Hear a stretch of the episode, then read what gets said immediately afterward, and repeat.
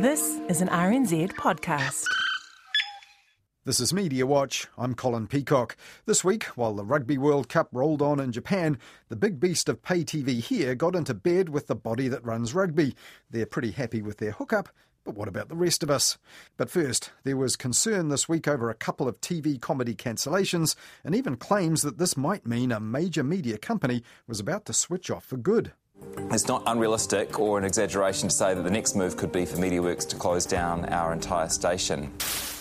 Now, that seemed like a bit of a stretch at the time, but not so much just a couple of days later. As Sky struggled to get a foothold in New Zealand television broadcasting, things turned pear shaped for TV3.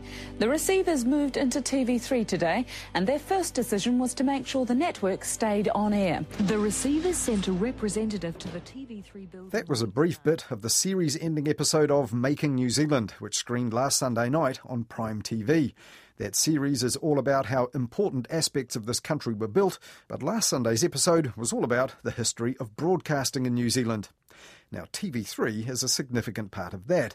It was the first private channel to emerge after the reforms of 1989. But, as you heard there, it soon went bust, trying to compete commercially with the incumbent state owned TVNZ.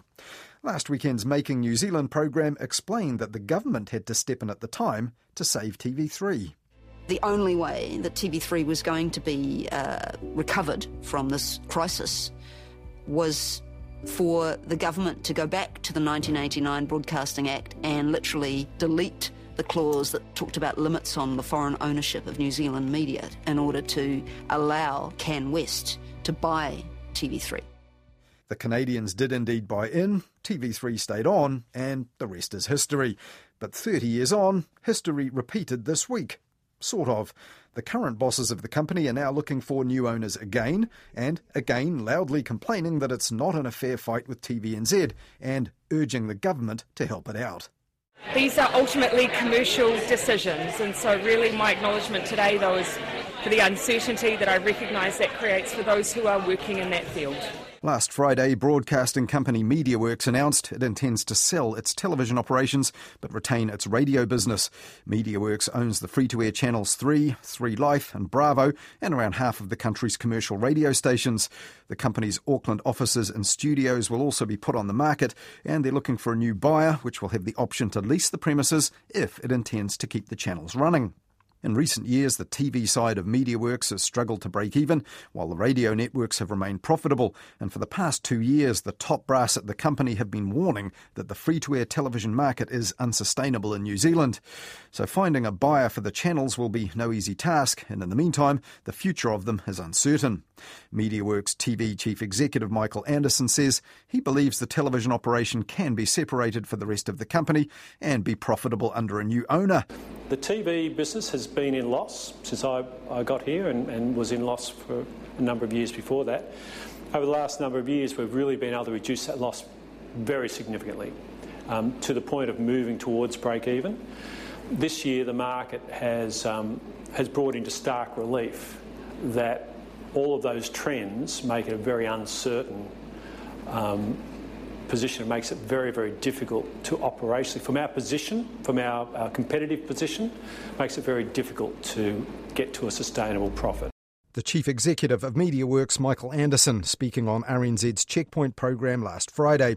There he was describing MediaWorks TV channels as good businesses in a bad market, one he believes is skewed by the dominant presence of state owned TVNZ, which he reckons is insulated from some of the same commercial pressures that his channels face. Michael Anderson has insisted that Three and the other channels won't be closed by Christmas, a prospect that some media reports have floated, but he wouldn't say just how long the company would keep them on the air if they don't find a buyer quickly or at all. However, one thing on which many pundits were singing from the same song sheet as Michael Anderson was that the company's news service would be missed if it was closed down or cut back any local news is an important asset for any, any country. I think it's more important for New Zealand than, than in most because you don't have a lot of diversity here. You've got, everywhere you look, you've got businesses that are challenged, news businesses that are challenged. Um, you've got two free to air, you've got two news, news um, uh, two newspapers, and you've got obviously um, RNZ, which is, uh, which is, is not a, a um, commercial beast. But if, when you look at it, it's very important to maintain that diversity. And so um, we're very proud of what Newshub has become and what it achieves and what it delivers. And we're very conscious that, that a functioning democracy needs diversity of news. Then why sell it? Because we would hope that a new buyer will find a way to be able to continue that and potentially even resource it more effectively than we've been able to. From TV3's earliest days back in 1989 right through to 2017, Mark Jennings was at the heart of the company's news operation. He served as its head of news for many years. He worked through several upheavals in that time and he knows the media market well. So, what future does he think the company's TV channels and its news service have now? MediaWorks is basically giving up on television. It's tried to make it profitable and it's failed. It's tried to sell radio and television as a package, and now essentially it's admitting defeat and trying to carve off the television arm. But I think calling it a sale is, is stretching it. I, I, think it'll be free uh, to a good home. I think they're really going to struggle to find a buyer. But even being given away free, whoever uh, takes it over is probably steering at coping with losses of around five to ten million a year, and they'd have to have a pretty good plan to turn that around. I mean, one of the reasons why MediaWorks hasn't been able to sell the company as a whole is because nobody wants the television arm. Everybody knows that in this market, a free to air television station doesn't have a particularly rosy future.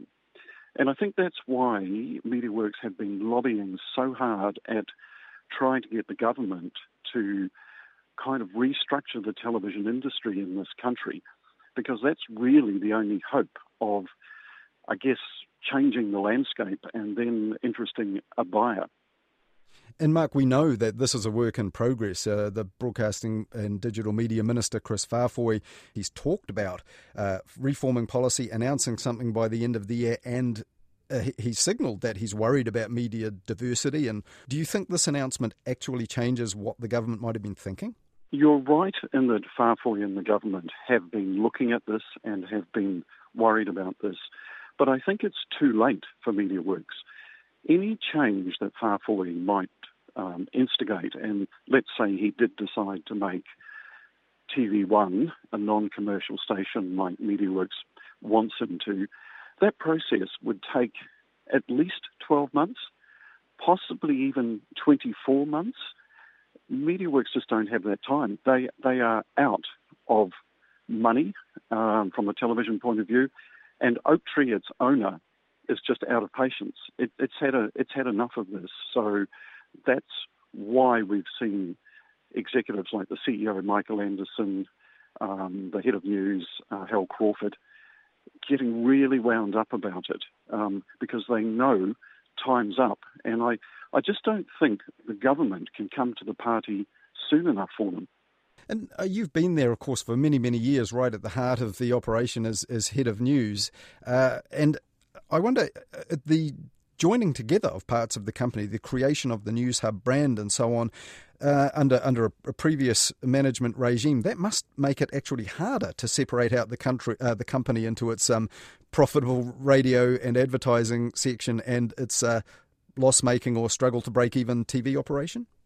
Yes, uh, the integration of the company has been a failure, and right back it was opposed by a lot of the experienced executives uh, within MediaWorks, um, most, including myself, knew that it wasn't a good strategy, that there isn't the synergies between radio and TV that people might think there are, just as just as there isn't between, say, newspapers and radio. There are some, but they are really small, and it's not the panacea. And they're also very different mediums and they attract very different people. And even some of the previous CEOs of MediaWorks resisted it because they knew it wasn't going to work.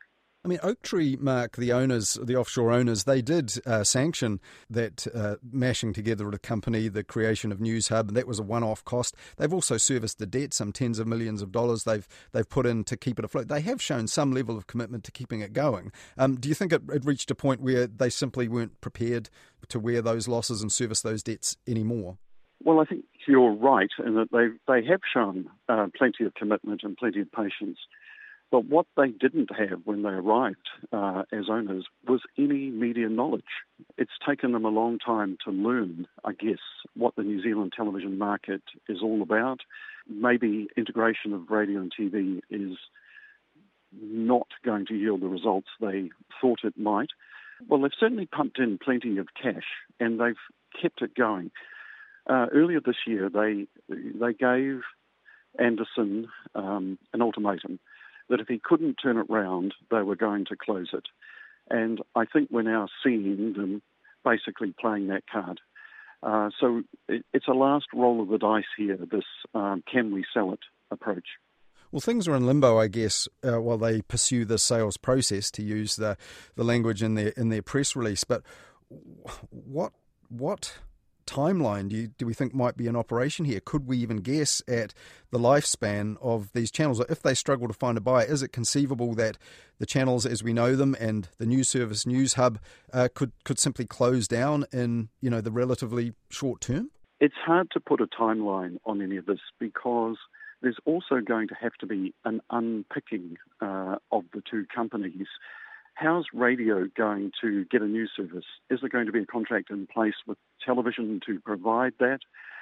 If you're the radio owner, you're going to go, well, I want the lowest cost uh, product possible. Um, radio news for music stations is really a commodity play. Um, it's not a, a high branded uh, product like it is in television. So there's a lot of, I guess, um, issues around separation, and I think unless that's been going on in the background, uh, if it was starting now, uh, that will take a bit of time. Um, buyers of the television side will also, I guess, want to do significant due diligence because what are the contracts around programming? Um, just take the project, for instance. That's a licensed show uh, from Network 10 in Australia. I don't know how long that license runs. Um, what would they do uh, in terms of exiting that? There's a huge number of questions in all this. So, again, I think it would be well into next year before any sale process is uh, completed. But clearly today, the flag went up. And Mark, you've lived through uh, a lot of upheavals in your time at that business at a fairly senior level. Um, for example, it went into receivership back in, in 2015 when the management regime changed. I mean, is this, though, perhaps the most serious situation that it's faced uh, since you know that receivership um, you know way back in I think it was 1990 when it was uh, trying to get off the ground and the law had to be changed to allow uh, foreign owners from Canada uh, to come in and uh, and rescue it. I think this is the most uh, serious and crunch time in TV3's history. Not only does it have the issues that it's always had in this market, uh, which is dominated by TVNZ. But the whole media landscape has changed.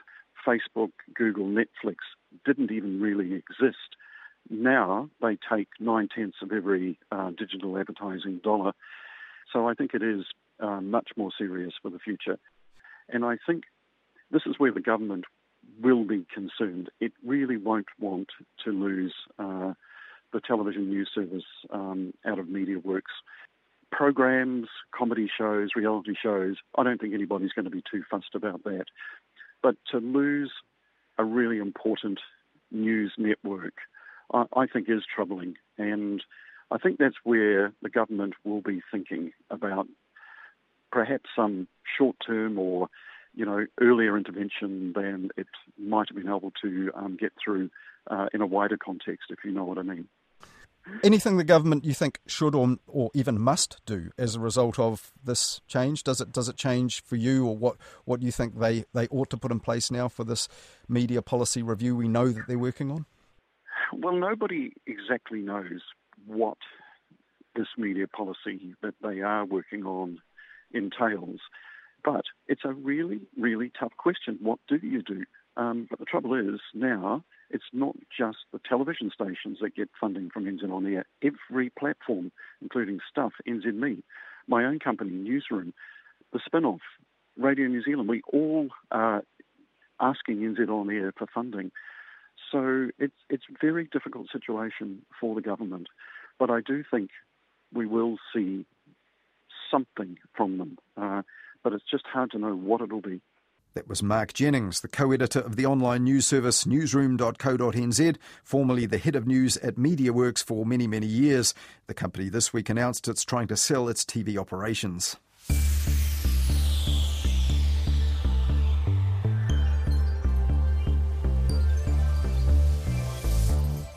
Earlier in the week, there was a flurry when news broke of cutbacks in local programming at MediaWorks' main TV channel 3. Long running comedy show Seven Days will be cut back to just 12 episodes next year, and just after its debut series concluded last week, the channel's owner MediaWorks said that Guy Williams New Zealand Today won't be back at all next year. Now, there are also claims this week, which MediaWorks didn't confirm or deny, that the scandal hit but well watched reality show Married at First Sight won't be made in 2020 either. Now, entertainment programs come and go all the time, and as we now know, these are very tight times for broadcasters, MediaWorks especially, so news of those changes wasn't especially surprising. But after recent speculation that Three's owner MediaWorks was struggling to stay afloat financially, pundits saw this week's news as a sign that the end really could be nigh for MediaWorks TV channels.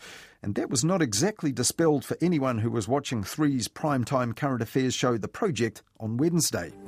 It's not unrealistic or an exaggeration to say that the next move could be for MediaWorks to close down our entire station. You'll be back the way it was in the 80s with only one choice of TV news. Good evening. Network News for Wednesday, the 18th of November. Project co host Jesse Mulligan there, raising the prospect of the demise of his TV employer on its own main TV channel on Wednesday. Now, this isn't the first time that's happened. Back in August, AM show host Duncan Garner turned the lights out in the studio when calling on the Broadcasting Minister for help. I have a challenge for the Broadcasting Minister, Chris Faafoi. Um, step in and save New Zealand television and New Zealand news channels before it's too late and, and the lights somehow go out.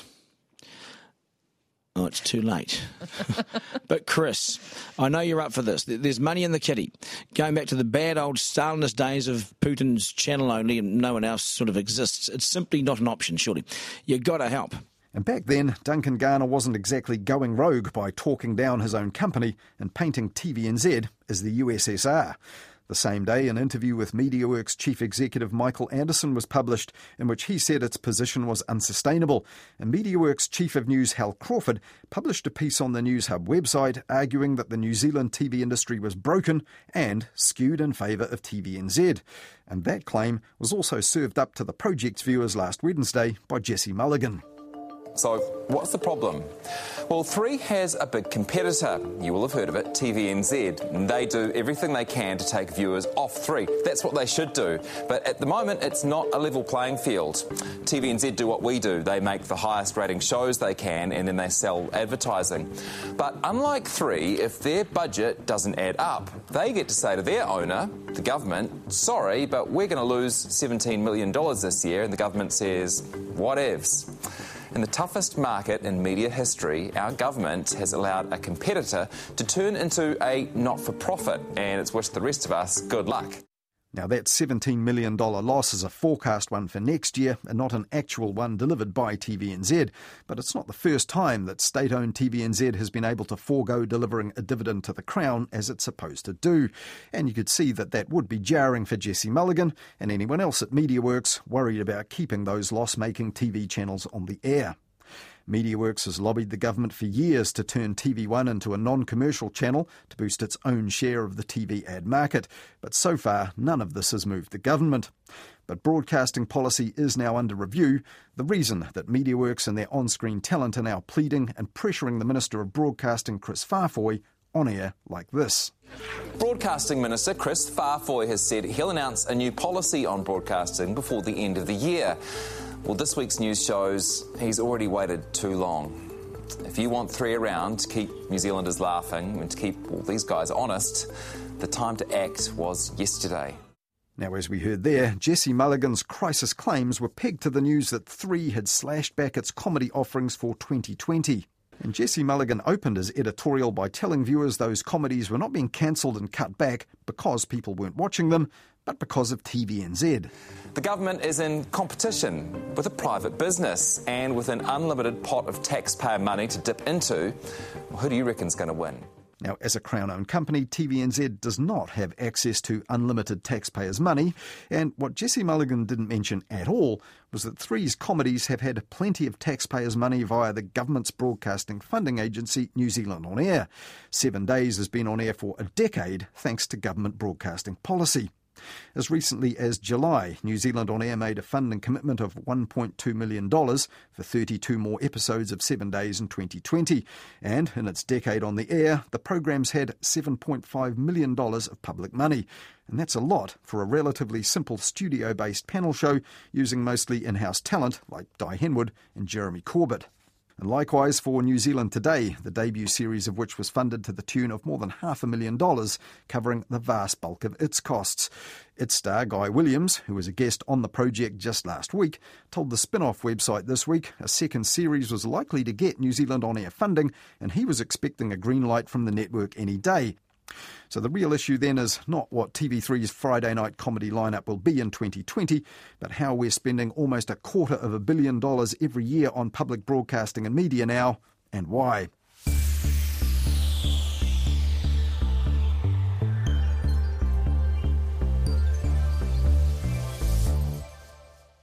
The Pool B match between New Zealand and Italy in the city of Toyota will be cancelled. The Pool C match between England and France at Yokohama Stadium will be cancelled. As you can imagine, the decision to cancel these matches has not been taken lightly. That was Alan Gilpin, the head of the Rugby World Cup, announcing the controversial cancellation of pool games last weekend, including the All Blacks versus Italy. And as we mentioned last weekend here on Media Watch, broadcasters around the world were pretty ropeable about that. Last Sunday, there were even reports that broadcasting bosses were out for big sums in compensation. And that's just one example of the tensions that can arise when broadcasters don't get what they want from the bodies that are responsible for the sports they put on air. But last Monday, there was a case of a broadcaster broadcaster and one sport's top brass acting in perfect harmony. Hello, I'm Goran Paladin, and welcome to a new era in rugby. We are in the studios of Sky Sport News to officially announce the broadcasting partnership between Sky Sport and SANZAAR. In effect, it's an extension of the existing SANZAAR broadcast rights. That press conference last Monday in Sky Sports TV studio was run with the slickness of a TV broadcast.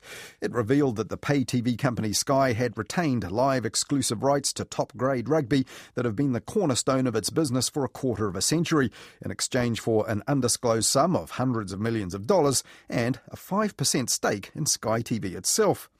Now, there are cases overseas of media companies investing in sports franchises and clubs or creating joint ventures to broadcast their content. But a sports body taking an equity stake in a media partner seemed to be a world first. Afterwards, New Zealand Rugby's chair Brent Impey told RNZ reporter Madison Reidy it was a deal that rugby in New Zealand really needed. The cost of rugby continues to accelerate, whether it's player salaries at the top level, whole organisation of the game. So it's a very hungry beast, uh, New Zealand rugby. So we needed to make sure that we're financially secure going into the future. Um, otherwise, we would have had to cut uh, costs. And cutting costs in this uh, game is just cutting costs of rugby programs, which is the last thing we wanted to do. But there was nothing for other interested parties to celebrate, such as Spark, for example, which outbid Sky on cricket rights last week with an offer that Sky's boss Martin Stewart said in that same press conference Sky couldn't come anywhere near. But New Zealand Rugby Chair Brent Impey told reporters at that announcement they did the deal with Sky without considering any other bids. Um, we had discussions with, um, with Spark uh, earlier in the year, uh, and so we were aware of. Uh, what they were pitching, where they were at. Um, so we didn't go into uh, into this situation without uh, a lot of knowledge of uh, of Spark's uh, position. But no, we made the decision um, over the weekend that we would not go to market, that we would settle with Sky. From Japan, New Zealand Rugby's chief executive Steve Tew also insisted they wouldn't have got a better deal elsewhere. And Sky TV's boss Martin Stewart said it was win win for both of them. We have long known that there is mutual benefit when each of us succeeds, and we are very pleased that New Zealand Rugby is becoming a shareholder. However, some analysts pointed out that this is probably also likely to be an investment in keeping the rights with Sky for even longer than the five year term they've just agreed. In the Herald, for example, tech writer Chris Keall said it puts New Zealand Rugby in a completely conflicted position because the next time SANZAAR or Rugby World Cup rights come up for grabs, it will diminish its investment in Sky if New Zealand Rugby punts for Spark or a new contender like Amazon. And that possibility prompted RNZ's Madison Reidy to put this question to Brent Impey. Where does this then leave New Zealand Rugby when Sky is bidding for more sports rights, particularly rugby rights? Is that not a conflict of interest? Uh, no, I can't see it as a conflict of interest. If they're bidding for more rugby rights, well, that's uh, um, exactly uh, synergistic with us because uh, we want them to bid for uh, for more rugby rights and um, and other sports. Um, Sky has signalled a, a, new direction, and we support that new direction. I, I, can't see a conflict of interest, and at five percent, it's not a, not an issue. But that would become an issue if cash strapped Sky surrenders more of itself in future deals than the 5% stake it's already handed over to New Zealand Rugby. And Checkpoint's Lisa Owen put Sky's CEO Martin Stewart on the spot about that later on Monday in this intriguing exchange. Do you anticipate that there will be more deals that involve equity? No, I don't. No, I think that you. I think that from the point of view of New Zealand sport, uh, rugby is clearly the premier sport in the country. Uh, it has a very unique position within uh, the psyche of uh, New Zealanders. Uh, I think it was appropriate um, for us to do the deal that we've done. So, only for the top shelf, then, only for rugby equity, you were prepared to give up? I, I, don't see that it's a relevant discussion for other sports. We are very, very pleased with the uh, other relationships that we have. Uh, we make sure that we look at those relationships and make sure uh, that um, that we are giving value um, to the particular sports code. But could New Zealand Rugby come back for a bit more next time round?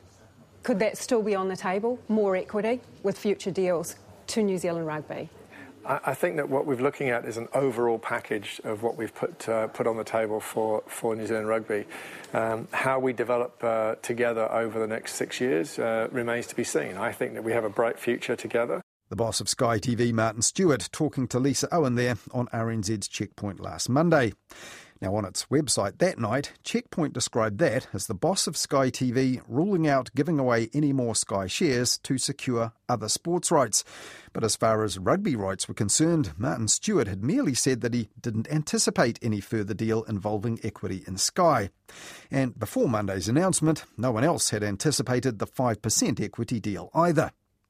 In a comment piece published by the New Zealand Herald on Monday, telecommunications and IT lawyer Michael Wigley reckoned that the deal, which was approved by Sky shareholders as expected on Thursday, might also need clearance from the Commerce Commission to go any further.